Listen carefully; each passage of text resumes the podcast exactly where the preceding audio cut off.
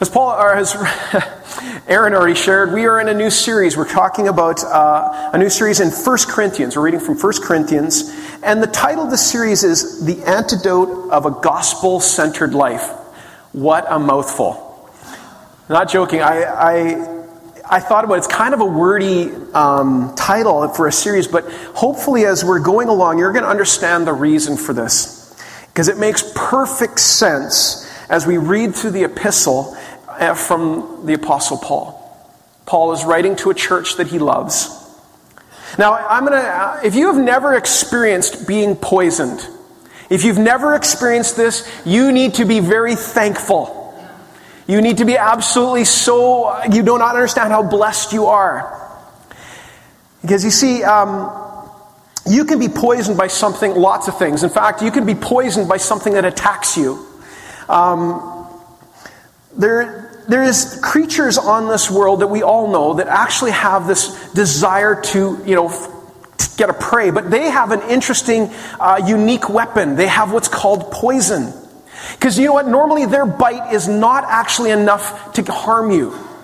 But now they have an addition, uh, additional uh, thing to them that can allow them to actually dismantle even up to an elephant. The king cobra itself can actually take out an elephant because of the venom that it's in its mouth. Poisonous glands. You see, a, a stinger bite by itself isn't going to kill. A snake cannot kill a, an elephant. But now there's a new element that actually can do incredible harm. Now, if I, and, and the neat thing is, if I came thinking about that type of poison, most of you can avoid that pretty easily. If I came with you at the king cobra, now I would find that most of you, except a few thrill seekers and maybe snake charmers, might be able to. But most of you, if I, if you saw me running at you with a snake, you'd probably go, whoa, let's avoid that. That's maybe not the pastoral thing to be doing in this thing, in this church. We don't believe in snake charming and, ha- and handling snakes. I mean, it's not part of our church. You would so easily avoid that. You could avoid that. But there is another type of poison, and it's a poison that's actually ingested. It's, a, it's poison that you can actually take, and this is a little bit more insidious because you know what? This type of poison, you, it can look absolutely harmless. Like you're eating food, regular food, but there's something in this food that is a detriment to your body. Have you ever experienced that? Well, uh, I, one day, I, uh, it's a couple years ago, uh, I was invited by a friend. I was a, I was a youth pastor at Gateway here for about 12 years. And in my couple years, first here, um, if any of you guys don't know, a, a gentleman named Henry Pops. Henry Pops invited me to go to, uh, for lunch, and he asked me if I'd like to go to dim sum. I have never been, never had dim sum. So I was like, this is going to be a cool experience. So I got there and he said, Hey, Norma, would you like? And I said, You surprise me. Well, was I in for a surprise? Oh, baby. What happened was this is uh, as I'm suddenly eating or getting stuff, getting food and getting these little dumpling things, suddenly this thing came out and it was like a pink patty. And I, I looked at this thing and I, I actually started giggling because I'm thinking like, it's a Krabby Patty from SpongeBob SquarePants. Like it's literally, I'm looking at a Krabby Patty. But I don't know what it is. But I just, I just thought, okay, good. This is, you know, I'm you know, just kind of, I start eating this thing. And I'm talking with, and he's asking me some questions and just, and, and about three minutes in, I can almost to the, to like, tick, tick, tick, tick, tick, tick, three minutes, all of a sudden, clunk, and my stomach just started to turn. I literally, I'm just like, uh, and I, I, I, excuse me, Henry, uh, I just got to go to the bathroom. Now, I'm trying not to make a fuss because he's paying for this meal and I don't want to, you know, I want to look like pretty cool about it, you know. So I, I go to the bathroom. Now, when I'm in the bathroom, no sooner has I got into the thing, I just started to heave. Like I am talking like no tomorrow. I am now, it's terrible. I am, I'm going to town for minutes. To even to the place where now I'm into the dry heaves. Ever been in there? Well, I am now at the worst place where you could possibly be. And after about several minutes of this, I finally get my composure as nothing is left in my stomach anymore. And I have cried out, My God, my God, why have you forsaken me several times? I, uh, I then went to, the, to, the, to look at the mirror, and my eyes are completely bloodshot. I look like, literally, I think I've even almost burst blood vessels.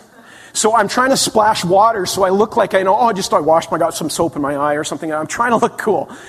I walk out and I, I sit down. I'm, ah, yeah, hi, Henry. Sorry about that. And he's like, yeah, are you feeling okay? I'm like, yeah, yeah, I'm fine. Well, that's not what it sounded like what we heard in the bathroom. Apparently, like everybody in the whole restaurant hears my wonderful taste of the Krabby Patty. And anyway, I, I, I, to this day, if anyone says, Would you like to go to, for dim sum? There's a knee jerk reaction to me going, No, no, no, no, thank you. No, no, no, no. You will not get me in a million miles near a Krabby Patty. Um,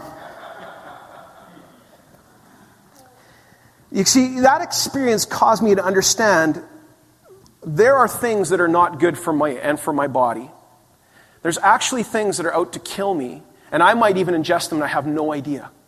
It was actually a, a revelation for that in, a, in almost our physical body, but what about if our spiritual body, and what we think about in that context? You see, the funny thing was this is I actually knew that my body reacted to uh, shellfish. I, I was starting to get a shellfish allergy. And so I kind of knew that this, this stuff doesn't really do good for me. But for some crazy reason, I still tried to eat this little Krabby Patty. And, um, and, and the reason was because when I was younger, I used to eat s- seafood all the time. I loved lobster and I loved crab. I just did it all the time. And so, in my sense, it was like this was just what I loved to do. And I, I didn't realize that my body had changed, and now it's actually harmful. It acts like a poison to me because I have now had a change inside me internally. Well, now comes a struggle. I used to eat foods like this, but now it causes serious harm to my body. So, in the context of 1 Corinthians, I, I, I, I have a, a, poisonous response to shellfish. But what I understand, what Paul is going to try to talk to is it's like living in a, in a world that everywhere sells you seafood. And that's what we're living in. That's 1 Corinthians. And I love it because what I, I think this way, Nikki, uh, she loves me, and so she will give me instructions. She's like, Norm, don't eat this. Make sure you watch out for this because you know the reaction it will give you. She actually is going to be a person that'll help me, kind of give me an antidote so that there are ways that I will not let this poison ingest me. She's kind of like the Apostle Paul in my life as far as the Corinthians would be.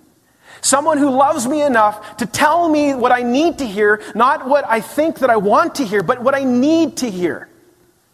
Because of the actual reality of this stuff that could kill me, or is out to kill me, I guess. And so, Paul is writing an instruction basically to give an antidote to what the church was facing in Corinth.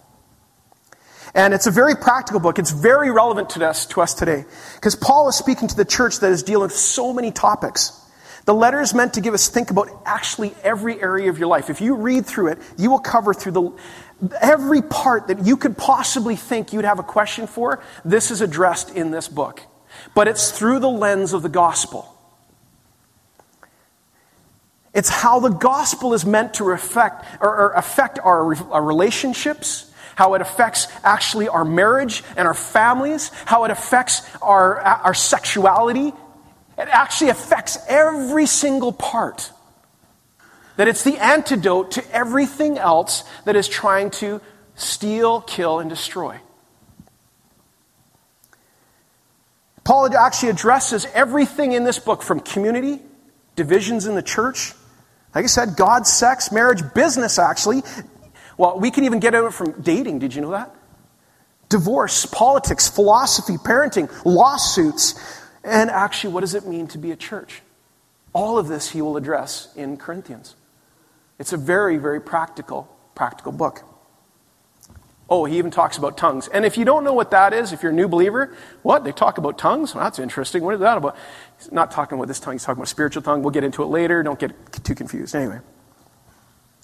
But he talks about lots of gifts and things that we've received.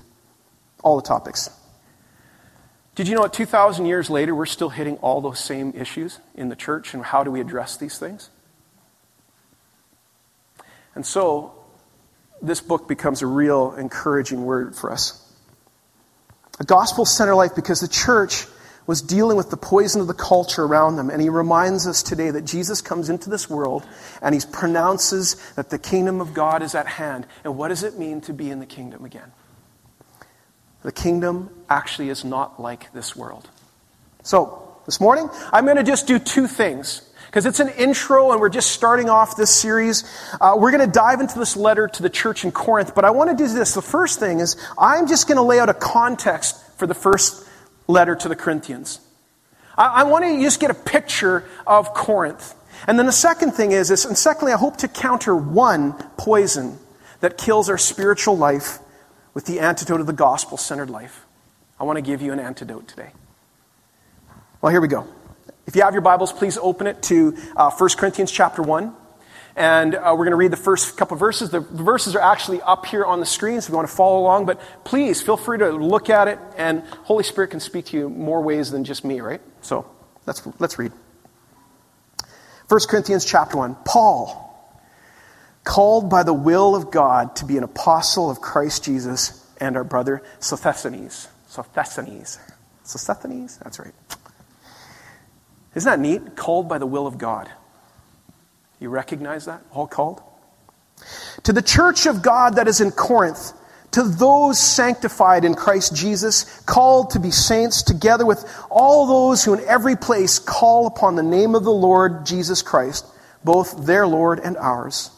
Grace to you and peace from our, Lord, from our God our Father and the Lord Jesus Christ. It's a, it's a general, you, one of Paul's favorite, hey, welcome everybody. And I love it because he was saying something that very that Aaron was actually alluding to. You know what? You know today you as just asking upon Jesus, you're now in the family. That's how you it's really simple. To all of you who believe in him. What's Paul saying? Well, the first thing he wants to do is he's going to set up to the church in Corinth. Well, okay, well, what is this? It's the context. If, if you and I would go, well, what's Corinth? Or who's Corinth? Or why Corinth? Or whatever. Well, Paul is, if you, if you don't know this, Paul is in the middle of his second missionary journey. And if you know the history, Paul had been saved radically.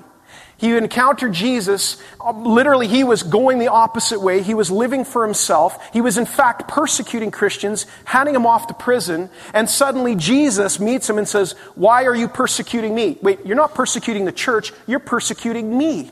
And Paul has this radical encounter and suddenly says, Whoa, I'm living the wrong way and he became a Christian. But no, he's not just a Christian. He, he knows that he's called to go tell others. An apostle, a sent one.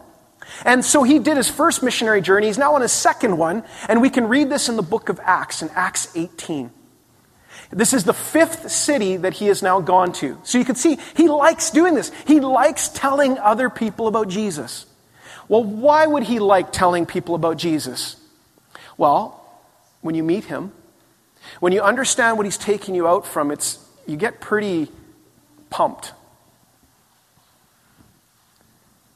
Uh, I didn't grow up in a Christian home. Many of you guys know that.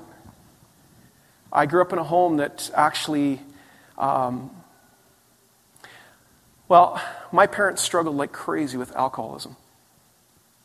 I remember that ever since, from ever, that what I tended to do is play and, and be the good kid because I didn't want to get, you know, I, would love to entertain and stuff, and another having their party and drinking, while the norm's being the cute kid. But as I grew up as a teenager, I actually just loved hanging in my bedroom because I didn't want to be other. Because I knew what happened as the drinking went on to the night, then it would get into the ugliness, and then there'd be crying, and then there'd be, and I'm out there, no, mom, it's okay. It was all that. I, and I absolutely, to this day, absolutely hate what I know alcohol can do. I hate it because I know what it was in, in that broken family. And so I looked for, well, what is, you know, I, I know my family, they loved me. They were, my dad was a hard worker. But he was kind of an, a, agnostic. Basically, is this yeah, I believe in a God, but he does his thing and I'll do my thing. And it's not like him providing food on the table for me. I provide the food. It's because he grew up kind of in a Catholic background and his parents kind of said, You just kind of, what do you want to believe? Something inside me said, No, I believe that there is a something that has created me. I don't, I, for some reason, I don't know what was inside me was going, it takes me more faith to believe that I just happened. There has to be a God. I just didn't know what he was or like, and so when I did hear the gospel for the first time, that God so loved me and that He would die for me to bring me and to actually show me that He brought me into a family, I was like, I'm in. That's how I became Christian. Well, I think Paul was the same. And he actually, he was doing this, sharing the gospel. He lives in Corinth for about one and a half years. Because what he found, it's easy to come and preach, but it's harder to live with the people because then they have to see the life you're living. And as they see the life you're living, do you really have what it takes? And they saw that Paul actually was living this. He wasn't just a traveling me- messenger. Yes, he was, but he was going to plant churches and tell people of what Jesus could do. And what happened was this, is Paul then says, okay, I know God's called me on. He goes to move on to uh, Thessalonica and, no, sorry, I think it's Athens and, I don't know, I think it, what? Antioch, thank you. I was like, Thessalonica came before it. So Antioch and Ephesus, that's the next two. He's moving on to that. And as he's going on to help plant churches do it, all of a sudden, he gets word. Suddenly, one of his guys come back and say, Paul, Paul, guess what's happening in the church in Corinth? You won't believe what's going on. And he starts to hear the reports and he's like, oh my. And this letter you're reading is actually his response back to them because he loves them.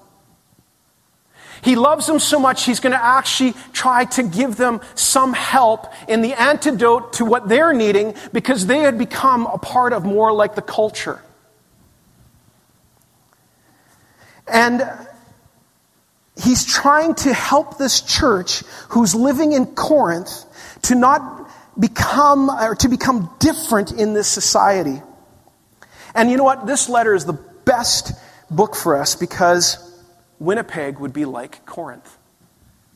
Really? Yeah.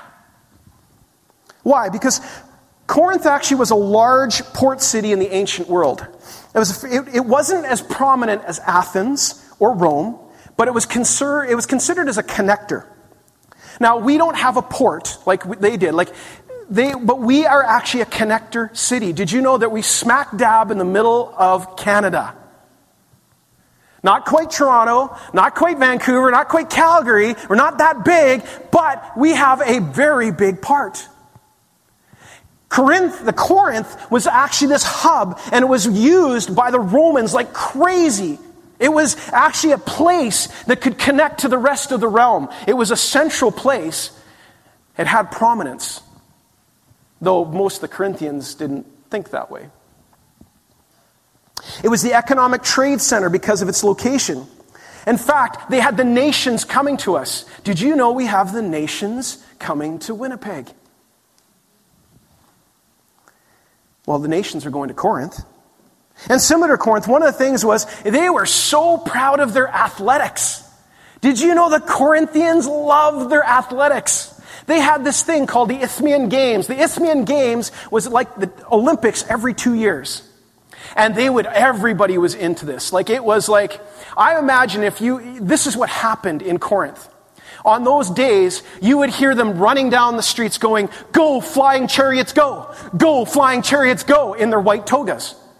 Sound like anybody? Do you know? Does it sound like anyone that would do like that? Like be absolutely nuts over some crazy sporting event? Oh no, no I, I mean, have you ever been to a Jets game? Just asking. Yeah. Corinth was a place that was diverse. It was, it was actually uh, so diverse in its spirituality and in its religious practices. Traveling speakers would come to this place. They, they were all allowed to speak, all could share what they were feeling. And And they would speak about self promotion, positive thinking. Yes, and they had philosophy, intellectual thinking that was paramount in this culture. While mixed with spirituality. That's the crazy thing. Corinth was a mash of beliefs. Philosophy and cultural affected everything.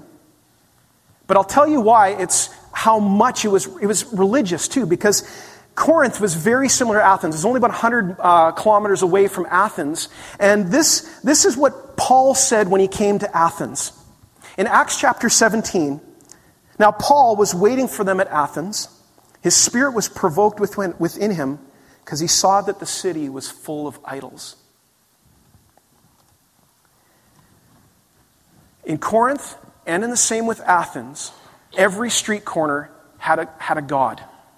In fact, they worshipped, some c- cities had, we, we worship Zeus or we, we Apollo or whatever. These guys, we just, we worship everything. They had every single Roman and Greek god there.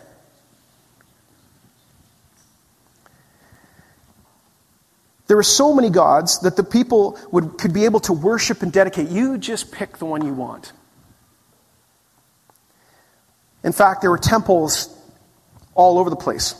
So, Paul, this is what he did in Athens. Standing in the midst of the Areopagus, said, Men of Athens, I perceive that in every way you are very religious.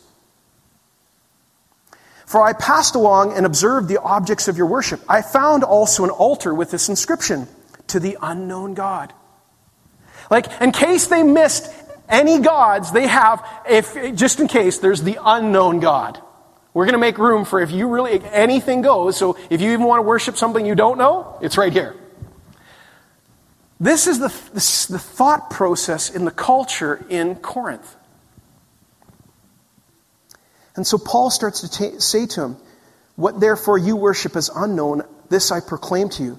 The God who made the world and everything it, being Lord of heaven and earth, does not live in temples made by man, nor is he served by human hands as though he needed anything since he himself gives to all mankind life, breath, and everything. And he made for one man every nation of mankind to live on all the face of the earth, having determined allotted periods and the boundaries of their dwelling place, that they would seek God and perhaps feel their way towards him and find him. Yet he is actually not far from each of us, for in him we live and move and have our being. As even some of your own poets have said for we are indeed his offspring.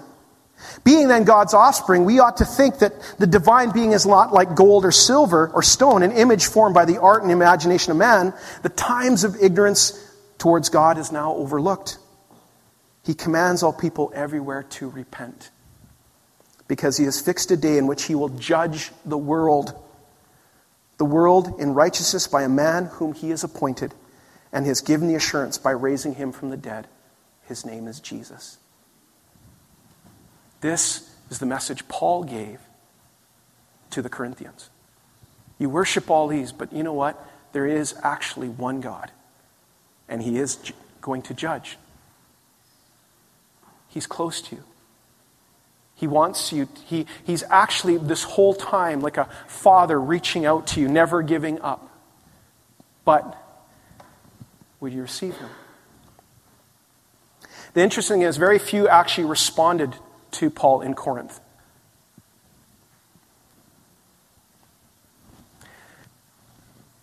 You see, I think it's because there's so many, there were so many things to love in the culture of Corinth.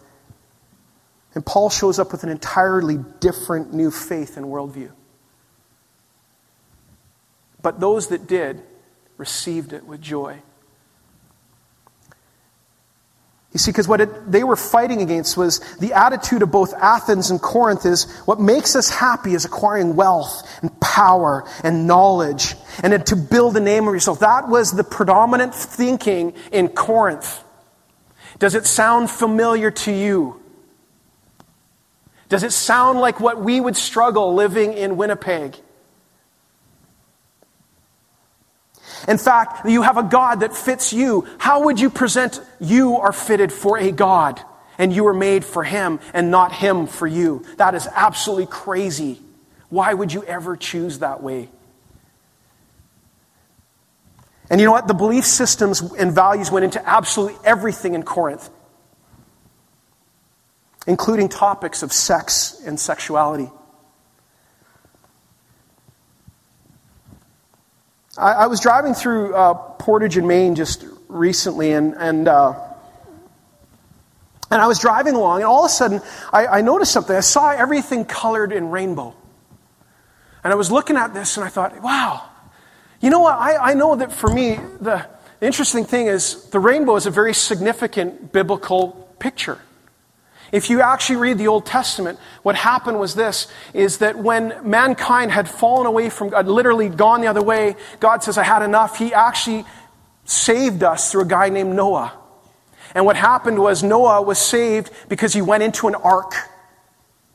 God provided a way for him to not go through the punishment because people were being so bad. And at the end of this, of this disaster, Noah comes out and he goes, and what he does, he takes some of those and he sacrifices to God some of these animals. And guess what happens? God says, wow.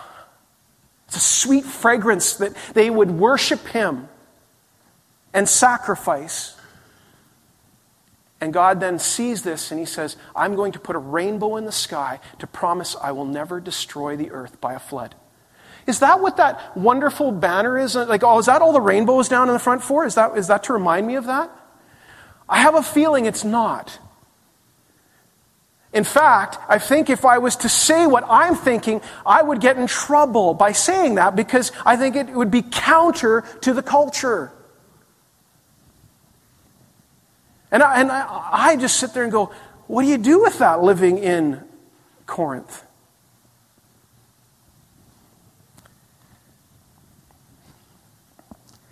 In one simple phrase, the letter is expanded. What, what, Paul is trying to do through this whole book is this it's a version of Romans 12, but it's just a paraphrase.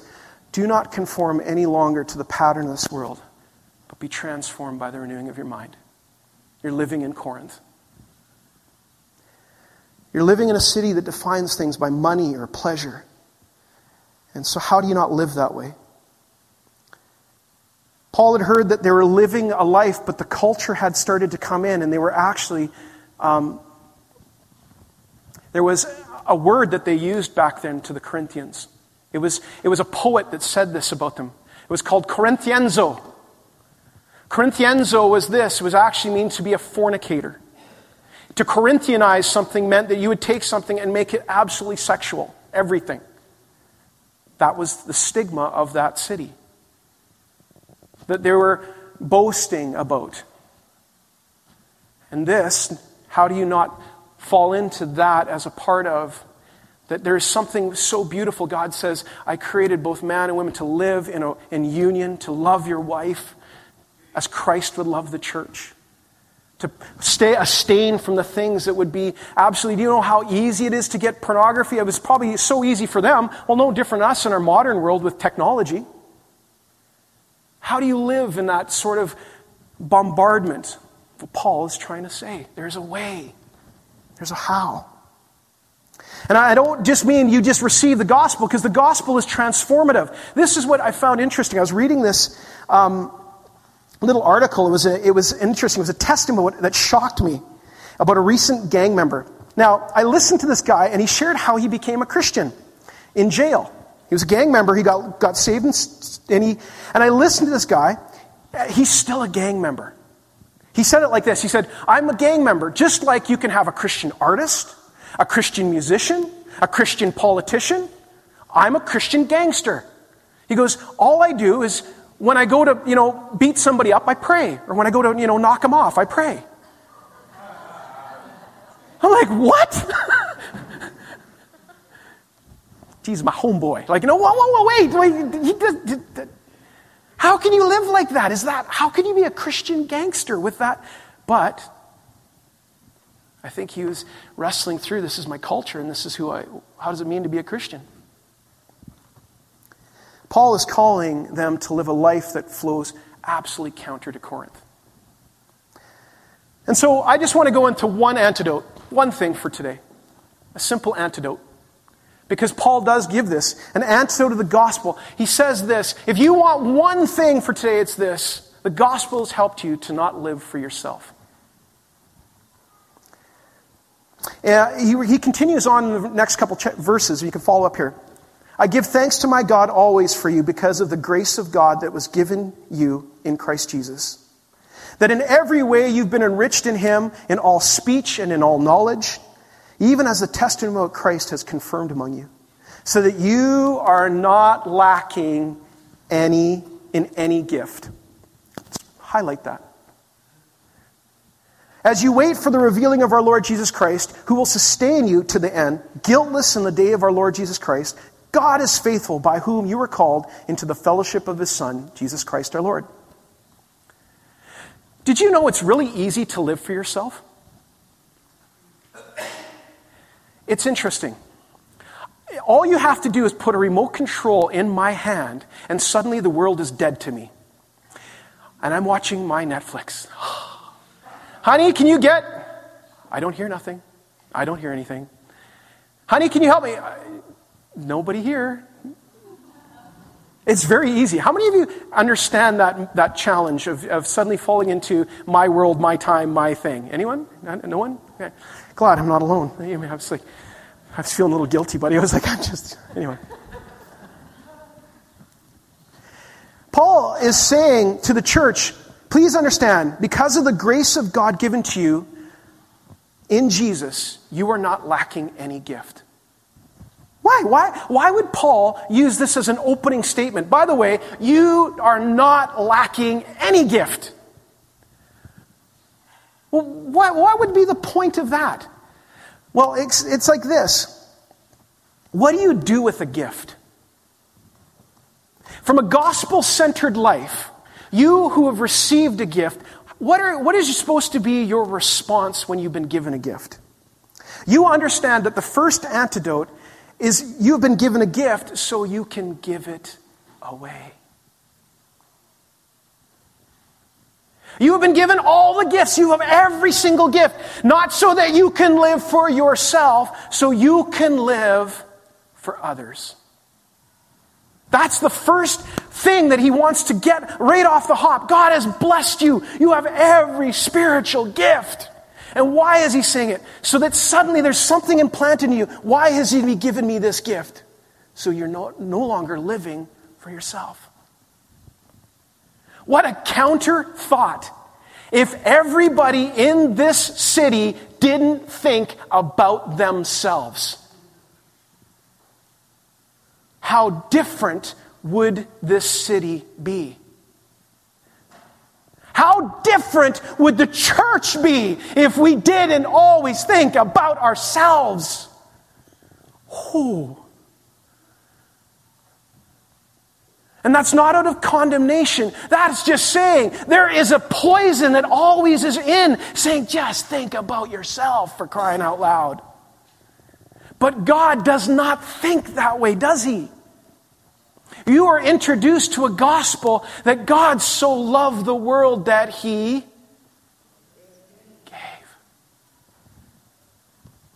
You are introduced to a gospel that says he is not selfish.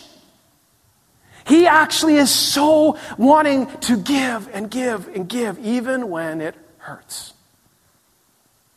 Willing to even die Our world says you've been given gifts so you can be blessed. But Jesus is teaching us something completely different. It's you are blessed so you can give. It's better to give than to receive. Absolutely countercultural. Absolutely the first antidote that God put that in my vein again. Put that in, because I'll tell you what a poison does. I didn't I was studying this and I realized, do you know what a poison actually does, especially a viper? What they do is when it hits you, it causes a coagulation in the blood. What it does is it thickens the blood so it doesn't flow anymore.